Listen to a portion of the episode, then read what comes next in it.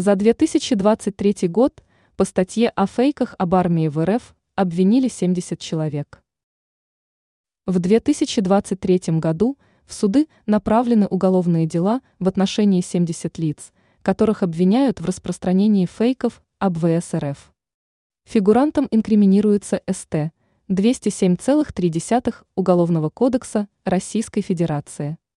С января по ноябрь 2023 зарегистрировано 135 уголовных дел, в суды направлено 79 в отношении 70 лиц, пишет ТАСС со ссылкой на Генпрокуратуру.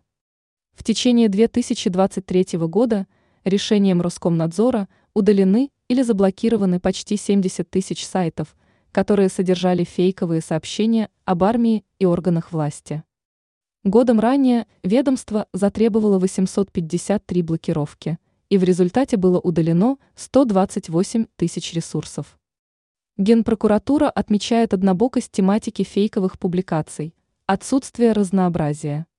В таких сообщениях в основном речь идет о действиях на территории Украины, нечасто об экономической ситуации в стране. В прошлом году Генпрокуратура отправила в Роскомнадзор 388 требований, касающихся блокировки 19 тысяч сайтов из-за экстремистского и террористического контента.